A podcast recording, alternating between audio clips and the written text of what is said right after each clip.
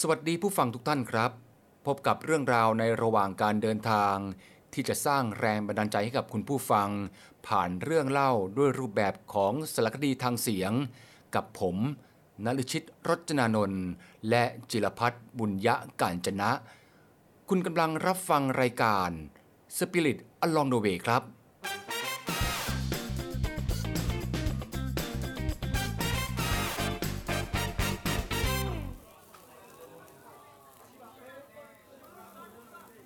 ถ้าเราจะพูดถึงเกาหลีใต้นั้น ผมจะนึกถึงเรื่องของการช้อปปิ้งกินอาหารในแดนกิมจิ ส่วนคุณจิรพัฒน์จะนึกถึงเรื่องอะไรบ้างครับ อย่างแรกเลยนะคะ ก็อยากไปตามรอยซีรีส์ในสถานที่สวยๆ ที่พระเอกนางเอกเคยยืน แล้วก็อยากจะเซลฟี่ถ่ายเก็บภาพมาเป็นความทรงจำในใจสักครั้งหนึ่งค่ะ แต่ใน Spirit Along the Way ในวันนี้ครับจะเล่าเรื่องอีกมุมหนึ่งของเกาหลีใต้ครับ มีความเชื่อเรื่องจิตวิญญาณที่คนทั้งประเทศนั้นต้องเคยผ่านประสบการณ์ในการทำนายทายทักจากหมอดู และก็สื่อสารวิญญาณโดยมีร่างทรงเป็นสื่อกลางครับ เราจะออกไปตามหาเข้าพิธีกับมูดัง แล้วก็อยากจะให้หมอดูที่เกาหลีใต้นั้น ดูดวงให้สักครั้งหนึ่ง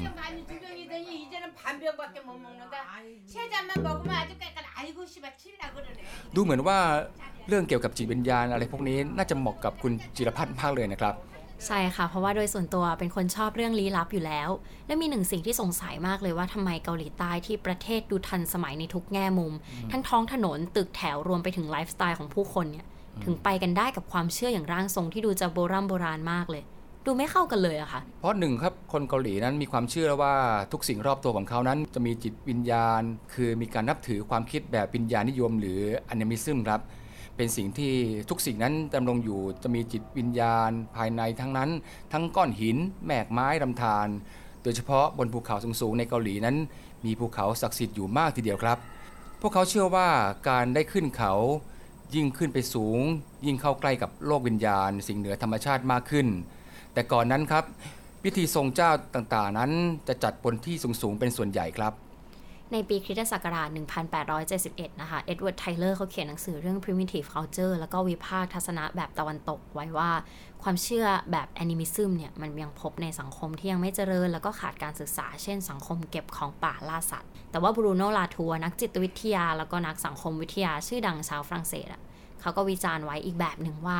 เรื่อง animism อะมันไม่ใช่เรื่องไร้เหตุผลนะ แล้วก็ไม่ได้อยู่แค่เฉพาะสังคมชนเผ่าเท่านั้น แม้แต่สังคมที่เจริญก้าวหน้าทางเทคโนโลยี หรือว่าวัตถุแล้วอะความเชื่อเรื่องนี้ก็มีคุณค่าเหมือนกันค่ะ เพราะนั่นเป็นการให้ความหมายต่อโลก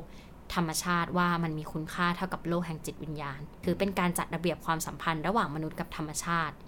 ค่อนข้างจะสวนทางกับวิธีคิดวิทยาศาสตร์แบบตะวันตกเหมือนกันนะที่พยายามจัดช่วงชั้นให้มนุษย์อยู่เหนือธรรมชาติ แล้วก็กลายเป็นผู้ตักตวงหาผลประโยชน์จากธรรมชาติค่ะ ในความเชื่อพวกนี้ครับเมื่อนำมาประกอบกับการนับถือ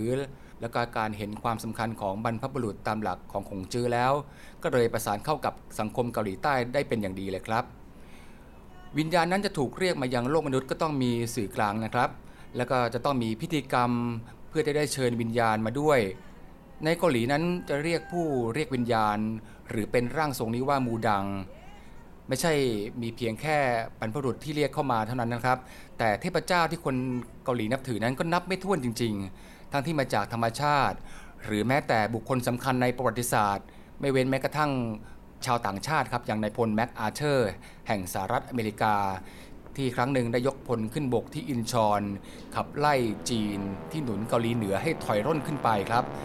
ก่อนที่จะตกลงเจรจาแบ่งเขตบนเส้นขนานที่ 38 จุดเปลี่ยนแปลงนี้เนี่ยทำให้เกาหลีได้ถูกแบ่งเป็นเหนือและใต้ครับ เรามาศึกษาความเชื่อที่คุณอริชิตเล่ากันเมื่อกี้ผ่านเหตุการณ์จริง ๆ กันเลยดีกว่า ว่ากลุ่มคนที่เชื่อว่าในทุกสิ่งมีจิตวิญญาณเนี่ยวิถีชีวิตเขาเป็นยังไงครับพวกเราก็เริ่มเดินทางเลยนะคะ ไปที่จังหวัดคยองกิโดห่างจากกรุงโซลประมาณหนึ่งชั่วโมงอืมเราเริ่มเห็นความเปลี่ยนแปลง จากวิถีชีวิตคนแล้วค่ะว่าจากตึกแถวสูงๆอะ่ะมันลดหลั่นแล้วก็กลายเป็นภูเขาเสียส่วนมากครับได้ยินเสียงธรรมชาติ เสียงนกร้อง แล้วก็เสียงใบไม้พลิ้วไหว บ้านของมูดังนี้น่าอยู่มากครับ ก็เป็นลักษณะที่เป็นบ้านชั้นเดียวครับอ่าก่อนหน้าบ้านนี้ก็จะมีการปลูกพืชผักสวนครัว เอาไว้ทำกินเองในบ้านครับก่อนที่เราจะเข้าไปในบ้านของมูดังอะค่ะ ต้องบอกก่อนว่าเรายังมีภาพของ ร่างทรงจากหนังเรื่อง The Wailing ของผู้กำกับนาคงจีนอยู่เลย ในเรื่องนั้นอะร่างทรงนะคะ จะค่อนข้างน่ากลัว แล้วก็มีเสียงกลองรุมเร้าเราอยู่ตลอดทั้งเรื่องอะค่ะ แต่พอมาบ้านของคุณมูดังคนนี้จริง ๆ แล้วอะ่ะก็พบว่ามันไม่ได้น่ากลัวขนาดนั้น เสียงกลองกลับทำให้เรารื่นเริงกว่าเดิม พอเข้าไปใกล้บ้านอะ่ะก็จะเห็นผ้าสีสันต่าง ๆ และชุดฮันบกหลากสีทุกอย่างดูสดใส แล้วก็เปลี่ยนอารมณ์ของเราที่มีต่อร่างทรงไปพอสมควร อีกอย่างนะคะ โลเคชันในเรื่อง The Wailing อะ มันตั้งอยู่บนภูเขาด้วย ซึ่งสอดคล้องกับตอนที่คุณนริชิตบอกเลยค่ะว่า เขาจะเชื่อกันว่ายิ่งอยู่สูงเท่าไหร่อะ ก็จะยิ่งเชื่อมต่อโลกแห่งจิตวิญญาณได้มากเท่านั้นค่ะ พอเรามาถึงครับก็พบกับหญิง 4 คนอยู่ในบ้านหลังนี้ 2 คนอยู่ในวัย 60 ปีขึ้นไป หญิงคนหนึ่งอายุอ่อนกว่าครับ เธอเป็นลูกสะใภ้ของมูดังคนหนึ่งจะเป็นผู้คอยเตรียมข้าวของแล้วก็จัดหาอาหารขนมไว้ต้อนรับเรา รวมถึง ตระเตรียมเครื่องพิธีกรรมต่างๆ ด้วยครับ มีผู้หญิงอีกคนหนึ่งครับ เป็นผู้จ้างมูดังมาเข้าทรง เพื่อที่จะสื่อสารกับบรรพบุรุษของเธอในวันนี้ เธอคืออีคยองฮีที่เราเคยไปเยี่ยมบ้านเธอ แล้วก็พูดคุยในชีวิตครอบครัวของเธอด้วย พอทักทายกันพอหอมปากหอมคอแล้ว หญิงบูดังคนหนึ่งก็เริ่มจะลุกขึ้นจากที่นั่ง แล้วก็เดินไปนั่งตรงหลังกลอง เปิดบทสวดมนต์แล้วก็ตีกลอง ดังครับจนกลบเสียงนอกบ้าน แม้แต่ว่าเราจะพูดคุยกันนั้น ก็ฟังกันไม่ได้ยินเลยครับ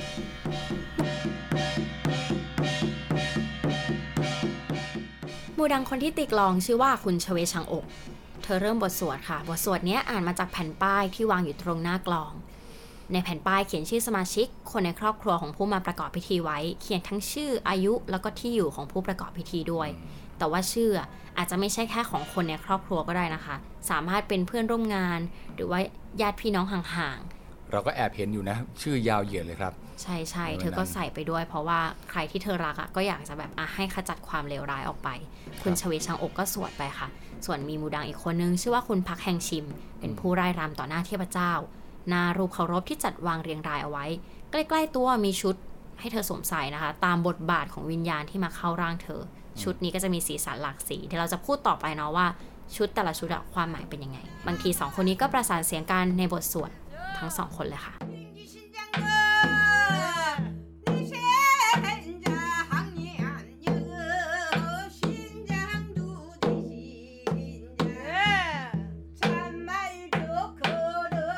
แต่สิ่งหนึ่งครับที่เราสนใจเป็นพิเศษก็คือ ตัวหนังสือโบราณที่อยู่ในคัมภีร์ครับ คัมภีร์นี้มีหลากหลายรูปแบบเลยนะคะ ใช่ครับ มีตั้งแต่คัมภีร์โจซังครับ เป็นคัมภีร์สวดบรรพบุรุษคัมภีร์ชินจางเป็นนายพลครับ สวดอำนวยพรขับไล่วิญญาณชั่วร้าย ส่วนใหญ่เวลาจะสวดคัมภีร์นี้ก็จะมีมูดังก็จะถืออาวุธมาด้วย แล้วก็มีคัมภีร์แดกรรม หรือใต้เท้า จะช่วยเรียกเงินเข้าบ้านซานชินก็แน่นอนครับเป็นเทพของภูเขา เทพจะมีหลากหลายวัยนะครับ มีตั้งแต่เทพเด็กด้วย มีแอร์กิงทงจาครับ เข้าร่างแล้วก็จะเอาลูกอมมาแจกกัน ภูซาเทพเจ้าแห่งความเป็นอมตะ เป็นเทพยายครับ ช่วยดูแลลูกหลานครับ แต่ว่าในพิธีอะ ส่วนใหญ่แล้วเราก็จะเจอทุกเทพเลยค่ะ นอกจากทุกเทพแล้วในพิธียังมีสัญลักษณ์อีกเยอะมาก เพราะเราสังเกตอย่างหนึ่งว่าเขาเตรียมชุดมาเยอะมาก นอกจากนั้นอาหารก็ยังเป็นสัญลักษณ์ในพิธีได้เช่นกันนะคะ อาหารทุกอย่างอะไม่ใช่ว่าจะเอาอะไรมาถวายก็ได้ แต่จะต้องเป็นอาหารที่บ่งบอกความสำคัญ เราใช้หัวหมูเข้ามาครับพอไปถึงปั๊บบนโต๊ะมีหัวหมูเลยใหญ่ ๆ แล้วก็มีธนบัตรเสียบเข้าไปในปากหมูอืมตรงเนี้ยจะหมายถึงโชคลาภแล้วก็เงินที่จะไหลมาเทมาค่ะครับยิ่งเราใส่แบงค์ใหญ่ ๆ เข้าไปก็คาดหวังว่าแบบเราจะได้รับกลับมาเนาะเยอือะมๆเท่านั้นครับหรือว่าปลาแห้งหลายตัว ปลาแห้งเป็นสัญลักษณ์ถึงความโชคดีในที่ทำงานหรือที่บ้าน พอเสร็จพิธีแล้วเนี่ย คุณอีคยองฮีก็จะได้ปลาแห้งกลับไปค่ะอืมเขาบอกว่าเอาไปวางไว้ที่หน้าออฟฟิศนะ วางไว้หลาย ๆ วันเลย แล้วก็จะทำให้บ้านเรือนไร้สิ่งโชคร้ายออฟฟิศก็จะแบบสะอาดสะอ้านไม่มีอะไรมารบกวนมูดังคนตีกลองชื่อชเวชองอก เป็นมูดังมาตั้งแต่อายุได้ 36 ปี ตอนนี้เธออายุได้ 65 ปีเข้าไปแล้ว ที่มาเป็นร่างทรงนั้นก็ไม่ได้มาจากการสืบทอดต่อจากรุ่นสู่รุ่นนะครับ ครั้งหนึ่งลูกชายของเธอป่วย นับจากที่เธอได้เป็นมูดังแล้ว ปรากฏว่าลูกชายเธอหายป่วยครับ แล้วก็ดีวันดีคืนขึ้นมา ผมก็ถามต่อว่าแล้วผู้ชายเป็นมูดังได้ไหม เธอว่าได้สิ เคยมีร่างทรงผู้ชายด้วย แต่ผู้ชายก็มักจะเลือกออกไปทำงานนอกบ้านมากกว่า ผู้หญิงอยู่บ้านก็ไม่รู้ทำอะไร ไม่ได้พบปะใคร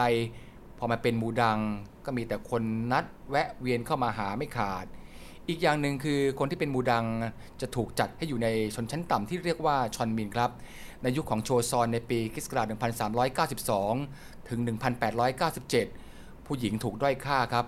มูดังส่วนใหญ่ที่เป็นผู้หญิงนั้นก็ถูกเหมารวมว่าเป็นเรื่องที่งมงายไร้สาระมาก ส่วนอีกคนชื่อแพ็กแห่งชิม อายุได้ 62 ครับ เริ่มเป็นมูดังด้วยเหตุผลคล้าย ๆ กัน การป่วยไข้ของเธอนั้นหายขาดเมื่อเทพมาประทับร่างตั้งแต่อายุ 29 ปีครับ แต่เธอคนนี้รับช่วงต่อมาจากคุณยายอีกทีหนึ่งบางทีคุณยายก็จะกลับมาประทับร่างหลานตัวเอง หากวิญญาณบรรพบุรุษนั้นได้บำเพ็ญตนจนกลายเป็นเทพครับ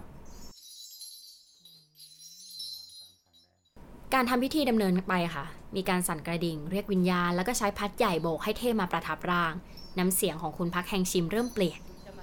เป็นร่างวิญญาณของอื่น ๆ ที่เข้ามาค่ะ แล้วก็พูดคุยกับคุณอีคยองฮี 아주 아주 막걸리가 아주 먹구멍에서 술술 넘어가는 것이 แต่มีช่วงหนึ่งเลยที่พอพูดไปแล้วคุณอีคยองฮีน้ำตาไหล เพราะว่าเสียงเนี้ยมันเริ่มเปลี่ยนเป็นเสียงแบบเสียงของผู้ชายค่ะ เสียงของคุณทวดของคุณอีคยองฮี แล้วก็บอกกับเธอว่า เนี่ยเหนื่อยมามากแล้วนะ ภาระอะไรที่เคยแบกรับเอาไว้หรือว่า ความเหน็ดเหนื่อยอะอืมปล่อยวางลงซะ แล้วก็ใช้ชีวิตอย่างสบายๆ อย่าไปเคร่งเครียดกับมันมาก อันเนี้ยทำให้คุณอีคยองฮีน้ำตาไหลเลยอะเพราะว่าเธอน่าจะรู้ว่าแบบบรรพบุรุษของเธอมาพูดกับเธอแบบนี้ บรรพบุรุษเห็นแล้วว่าความทุกข์ยากของเธอเป็นยังไง การเป็นลูกสาว คนโตต้องช่วยเลี้ยงน้องอะมันหนักหนาขนาดไหน ซึ่งคำที่พูดอะค่ะมันก็คือแค่แบบบอกว่าฮิมดิโรฮิมดิโรมันเป็นภาษาเกาหลีที่บอก น้อยแต่มากความหมายน้อยแต่มากมาก ๆ เลยก็คือ เหนื่อยมามากสินะ ประมาณเนี้ยค่ะ ความหมายของมันคุณอีคยงฮีก็ร้องไห้เลยเพราะเหมือนได้คุยกับคนสนิทที่ล่วงลับไปแล้ว ที่กลับมาเจอกันอีกครั้ง ถือเป็นวิธีชุบชูจิตวิญญาณอย่างหนึ่งเลยนะคะ อย่างน้อยก็ได้รู้ว่าความพยายามที่เราทำอะการที่แบบทำงานอย่างหนัก แล้วก็ พยายามเป็นพลเมืองที่ดีของประเทศชาติ เออ มันได้มีคนเห็นนะ มันมีคนรับรู้นะ แล้วก็หลังจากเนี้ยเราจะได้มีพลังสู้ต่อไป มันไม่สูญเปล่าอย่างแน่นอน บรรยากาศในพิธีก็ดูตึงเครียดหน่อยๆค่ะ เพราะว่าเมื่อวิญญาณของบรรพบุรุษเข้ามาเนาะเราก็จะต้องแบบสุขุมนุ่มลึกนิดนึง แต่ว่าความดุดันขึงขังตรงนั้นนะก็ยังมีวิญญาณอื่นมาทำให้ผ่อนคลายลงไป ก็คือวิญญาณของเด็กค่ะร่างทรงเด็กเข้ามาปุ๊บ ก็สนุกสนานกันใหญ่ เสียงกลองก็ดังขึ้นดังขึ้น แล้วก็มีการ จกขนมกันด้วย เสียงก็จะเล็กแหลมลง ใช่เหมือนเด็กเลย เหมือนเด็กเลย คุณพักแห่งชิมแบบเปลี่ยนจากหน้ามือเป็นหลังมือเป็นหัอีวกเราะคนหนึ่งร่าค่ะเริง มีแจกลูกอมแล้วก็ได้รับขนมกันมาด้วยค่ะ แต่ละคนที่ไปในพิธี คุณป้ามูดังครับเล่าให้ฟังต่อว่าส่วนมากคนเหล่านี้ครับมันจะมีปัญหาด้านการงานเรื่องสุขภาพอย่างที่คุณจิรพัฒน์ได้พูดไปแล้ว สิ่งที่เขาช่วยได้ก็คือการแนะนำในการใช้ชีวิตปลอบประโลมจิตใจแล้วก็ เมื่อจิตใจเหล่านี้ได้แข็งแกร่งแล้วเขาก็จะมีสติไปทำสิ่งต่างๆ ให้ลุล่วงไปได้ครับ ร่างทรงก็จะเป็นเหมือนนักบำบัดในโลกโบราณครับ ที่ยังทรงอิทธิพลอยู่จนถึงปัจจุบัน มูดังก็เลยเป็นอาชีพที่หอมหวานมากสำหรับเหล่าผู้หญิงที่สืบทอดมรดกเหล่านี้จากครอบครัว เพราะว่าทุกชนชั้นในสังคมของเกาหลีนั้น ต้องการที่พึ่งพิงทางใจครับแต่ว่าการจัดพิธีมูดังแต่ละครั้งนั้นต้องใช้เงินเป็นจำนวนมาก ๆ เอาว่าอย่างถูกที่สุด ระดับชาวบ้านทำกันก็ไม่ต่ำกว่า 10 ล้านวอน หรือประมาณ 3 0 0แสนบาท มูดังนั้นทำรายได้ได้ดีทีเดียวครับ แต่ใครจะเป็นก็ไม่ง่ายนะครับ ต้องมีพรสวรรค์บางอย่าง ด้านการใช้จิตวิญญาณ ในการเป็นผู้รับฟังปัญหา มีจิตวิทยาสูง แล้วก็มีวิธีในการพูดให้กำลังใจปลอบใจ อันนี้ไม่นับรวมถึงการไร่รำหรือเข้าทรงนะครับ ที่มูดังทำกัน ปัจจุบันเนี่ยเกาหลีมีร่างทรงมูดังกว่า 3 0 0แสนคนด้วยกัน หลายคนเป็นผู้ช่วยเหลือด้านจิตวิญญาณให้กับผู้ลงทุนอสังหาริมทรัพย์ นักการเมืองนักแสดงคนรวยๆ ส่วนใหญ่เนาะอาชีพนี้สร้างรายได้เป็นกอบเป็นกำเลยทีเดียวค่ะ นอกจากร่างทรงสองคนนี้ที่เป็นผู้หญิงแล้วอะคนที่มาจ้างให้ไปทำพิธีก็คือคุณอีคยองฮีเป็นผู้หญิงเหมือนกัน แถมในบ้านที่คุณนริชิตได้เล่าไปก่อนหน้านี้ค่ะว่า มีผู้หญิงที่เป็นลูกสะใภ้ของคุณชเวชังอกด้วย ที่มาช่วยทำพิธี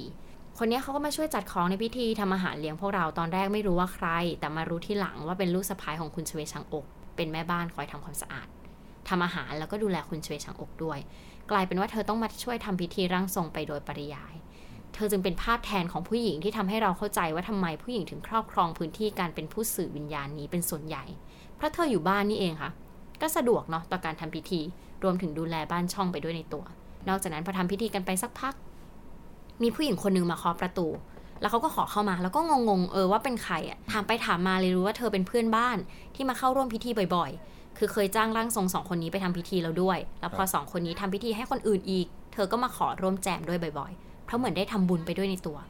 อีกอาชีพที่เกี่ยวข้องกับความเร้นลับเหนือการอธิบายด้วยเหตุและผล แล้วก็เป็นผู้หญิงทำด้วย ก็คือหมอดูค่ะ ก็ได้เวลาที่เราจะเดินทางต่อครับ เพื่อออกตามหาหมอดูครับ เราไปเจอหมอดูที่เมืองบกโพครับ แต่ก่อนจะเล่าเรื่องหมอดูนั้น ขอเล่าบรรยากาศของเมืองบกโพให้ฟังก่อน เมืองบกโพอยู่ตรงไหนครับ เมืองบกโพเนี่ยตั้งอยู่ทางตะวันตกเฉียงใต้ของเกาหลีใต้ อยู่ในจังหวัดชอนลาใต้ เมืองที่ติดกับชายฝั่งทะเล มีท่าเรือไว้ค้าขายกับชาวต่างชาติครับ เมืองนี้เคยตกเป็นอาณานิคมของญี่ปุ่นมาก่อน เราจึงพบการวางผังเมืองอาคารบ้านเรือนในสไตล์แบบญี่ปุ่น มีบ้านทรงเก่าแบบญี่ปุ่น ที่หลงเหลือให้เราเห็นอยู่ในถนนย่านเมืองเก่า ที่เราเดินทอดน่องชมวิวกันไป แต่ว่าที่เตะตาครับ เป็นแลนด์มาร์คที่เป็นอาคารก่ออิฐสีแดงที่อยู่บนเนินเขา นั่นเป็นที่ทำการของกงสุลของญี่ปุ่น ตอนนี้ได้กลายเป็นพิพิธภัณฑ์ที่รวบรวมประวัติศาสตร์เรื่องราวต่างๆ เข้าของเครื่องใช้สมัยนั้นไว้อย่างครบถ้วน หากอยากรู้จักเมืองนี้ก็ต้องมาเยี่ยมเยือนพิพิธภัณฑ์แห่งนี้ครับ ว่ากันต่อว่าเมื่อปีคศ1914 นั้น ที่นี่นั้นมีประชากรอยู่แค่ 12,033 คนเอง เป็นคนเกาหลีซะ 6,990 คน ญี่ปุ่นอีก 4,908 คนเดี๋ยวก็จะมีชาวต่างชาติปะปนมาครับ อย่างอเมริกา อังกฤษ ฝรั่งเศส รัสเซีย รวมๆกันก็อยู่ราวที่ 134 คน ส่วนใหญ่ก็จะถูกส่งเข้ามาทำงานจากภาครัฐครับ เรียกว่าหมกโพนั้นน่าจะเป็นเมืองพหุสังคมตั้งแต่ครั้งอดีตมาแล้ว ตอนนั้นหมกโพยังไม่มีแผ่นดินริมชายฝั่งอย่างที่เห็นกันทุกวันนี้นะคะ คือภูมิประเทศเนี่ยมันเป็นภูเขาเนาะเป็นที่ราบสูง เขาก็ค่อยๆ ถมทะเลเข้ามาในช่วงหลัง ทีเนี้ยเขาก็ปรับปรุงพื้นที่ให้คนได้ตั้งบ้านเรือนอยู่อาศัยได้ ด้วยการถมทะเลตั้งแต่ปีคริสตศักราช 1897 คนญี่ปุ่นมาอยู่กันเยอะมากค่ะ จนเกิดย่านการค้าขึ้นที่นี่ แต่เขาแบ่งสัดส่วนนะว่าอันเนี้ยหมู่บ้านคนญี่ปุ่น อันเนี้ยหมู่บ้านคนเกาหลีครับอีกอย่างคือคนเกาหลีเข้าไปหมู่บ้านคนญี่ปุ่นไม่ได้ แต่คนญี่ปุ่นสามารถเข้าไปยังหมู่บ้านของคนเกาหลีได้อืมอะอันเนี้ยเขาก็บอกให้ฟังน่าสนใจมากครับที่ท่าเรือหมกโพส่งสินค้าไปยังญี่ปุ่นด้วยนะคะ ได้แก่สาหร่าย ข้าวฝ้ายแล้วก็เกลือรวมถึงสัตว์ทะเล แต่ญี่ปุ่นก็พยายามที่จะหาพื้นที่ในการเพาะปลูกก็ส่งเอาเมล็ดพันธุ์ฝ้ายเข้ามาในประเทศ ใช่ใช่หด้มวยกโพอืมเป็นพื้นที่ต้นกำเนิดการเพาะปลูกฝ้ายเลยล่ะค่ะ เอามาปลูกพอได้ผลผลิตแล้วก็เอาไปส่งกลับญี่ปุ่น คนแรกที่เริ่มนำเมล็ดพันธุ์ฝ้ายเข้ามาในประเทศเกาหลีใต้ ก็เกิดขึ้นเมื่อปี 1904 นะคะ คือกงสุลญี่ปุ่น ชื่อว่าโทซาบุโระ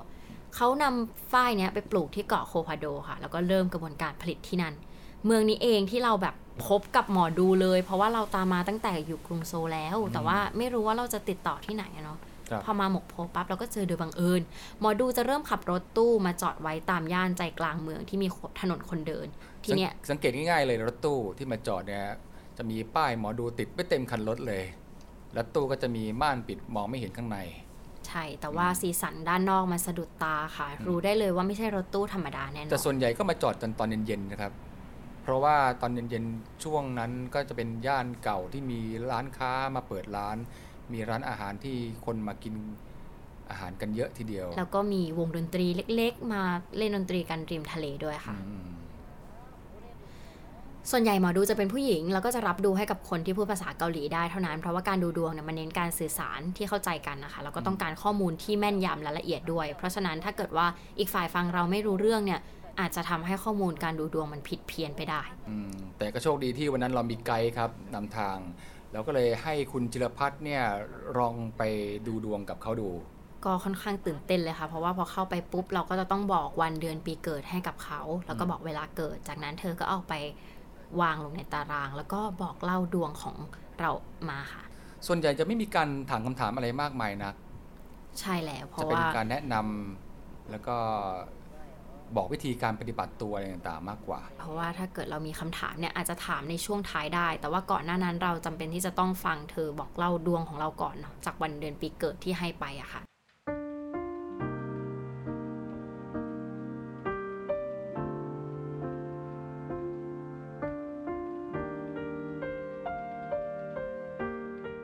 ทีเนี้ยหมอดูก็เล่าให้ฟังว่าปัญหาชีวิตของคนในเกาหลีใต้อะช่วงเนี้ยมาดูดวงกันเยอะมาก เยอะกว่า 10 ปีก่อนเลย ดูเหมือนปัญหาแล้วก็ช่วงวัยของคนที่มาดูมันจะหลากหลายตามไปด้วยอะค่ะ ตั้งแต่มัธยมไปจนถึงวัยทำงาน พนักงานออฟฟิศแม่บ้านมากันทั้งหมดทั้งผู้หญิงผู้ชายเลย แต่ว่าสัดส่วนของผู้หญิงจะเยอะกว่า เธอเล่าให้ฟังว่าคนที่เป็นเด็กมัธยมเนี่ยจะค่อนข้างมากันบ่อยหน่อย เพราะว่ามาถามจะสอบเข้ามหาวิทยาลัยได้ไหม ต้องทำยังไงถึงจะได้ทำอาชีพนี้ เธอเล่าให้ฟังอีกว่ามีครอบครัวหนึ่งมาดูดวง ด้วยเรื่องหนักใจของลูกชายวัยมัธยม ว่าจะเข้ามหาวิทยาลัยที่ไหนดี พอดูกันไปดูกันมาเนี่ย ปรากฏว่าไปเจออีกปัญหาหนึ่งปัญหาใหญ่ที่ซ่อนอยู่ พอได้คุยเรื่องนั้น ลูกชายก็ร้องไห้ออกมาเงียบๆเลย พอฟังแล้วเราก็เข้าใจเลยว่าเออเหมือนเราแบกอะไรที่หนักอึ้งไว้คนเดียวเนาะจนกระทั่งวันหนึ่งมีคนได้รู้ แล้วก็ช่วยแบกมันจะเบาใจขึ้นขนาดไหนกันนะ แล้วก็อีกอย่างที่เบาใจเมื่อมาดูดวงที่หมกโพก็คือสภาพแวดล้อม ลมทะเลมันพัดคลอตลอดเลยค่ะ กลิ่นชื้น ความสดชื่นของทะเลยามค่ำคืนนะมันทำให้ใจเราสงบขึ้นด้วย ทำให้เรากล้าที่จะเปิดตัวเอง แล้วก็ปล่อยตัวเองให้ดื่มด่ำความสบายใจนี้ ไม่แปลกใจอะที่หลังจากมาหาหมอดูแล้วเราจะรู้สึกดีขึ้นนะคะ เพราะว่าบรรยากาศก็ช่วยพยุงตัวเราไว้ด้วยเช่นกันครับข้อมูลจากสำนักงานสถิติเกาหลีใต้ก็บอกเล่าคล้าย ๆ กับหมอดูนี่แหละค่ะ เขาบอกว่าหนึ่งในสี่ของวัยรุ่นชาวเกาหลีใต้มีภาวะซึมเศร้า เนื่องจากความเครียดทางวิชาการแล้วก็รูปร่างหน้าตา ก็คือว่านักเรียนชั้นมัธยมต้นแล้วก็มัธยมปลายนะคะอายุระหว่าง 13-18 ปี ร้อยละ 2.2 มีภาวะซึมเศร้าทำให้พวกเขาว่าไม่สามารถดำเนินชีวิตประจำวันได้เป็นเวลาอย่างน้อย 2 สัปดาห์ ในปี 2020 ภาวะดังกล่าวอะพบมากกว่าในกลุ่มนักเรียนหญิงโดยสัดส่วนร้อยละ 30.7 ขณะที่กลุ่มนักเรียนชายอยู่ที่ร้อยละ 20.1 เท่านั้น คือนอกจากจะเครียดกันด้วยเรื่องสอบเข้ามหาวิทยาลัยแล้วอะการแข่งขันในเกาหลีใต้มันยังลามไปเรื่องอื่นๆด้วยค่ะ เช่น หน้าตา เพราะว่าคถ้าวามเกิดสวยงาม การใช่ศัลยกรรมต่างการสัญญกรรมๆอืมถ้าเกิดทุกคนมันเก่งเท่ากันแล้วอะ อะไรล่ะที่จะเปรียบเทียบกันได้มากกว่าเดิมก็คือหน้าตาล้วล่ะ ฉันเก่งด้วย ฉันสวยด้วย ก็เลยต้องมาดูดวงกันว่าเออทำดีไหมทำสัญญกรรมดีไหม หรือว่าเข้ามหาลัยอะไรดีนี่แหละ คือปัญหาที่ชาวเกาหลีใต้ต้องเผชิญ ครับหมอดูก็ไม่ต่างจากมูดังครับ ที่ต้องรับรู้ถึงความรู้สึกของผู้คนในสถานการณ์ต่างๆ เรื่องราวต่างๆ ของลูกค้ามากมายครับ เป็นสิ่งที่บอกกับเราว่าชีวิตของคนช่วงนั้น เป็นอย่างไรลำบากแค่ไหน และหญิงมูดังและก็หมอดูนะครับล้วนมีส่วนที่จะเข้ามาพึ่งพิงทางใจ แล้วก็คอยรับฟังให้กำลังใจ และเปิดทางให้ผู้คนนั้น ได้ค้นหาคำตอบของชีวิต และก็เดินหน้าต่อไปได้ครับ ติดตาม Spirit Along the Way ได้ทางไทย PBS Podcast กับเสียงที่ได้ยินระหว่างการเดินทางของพวกเราครับ สวัสดีค่ะ ครับ สวัสดีครับ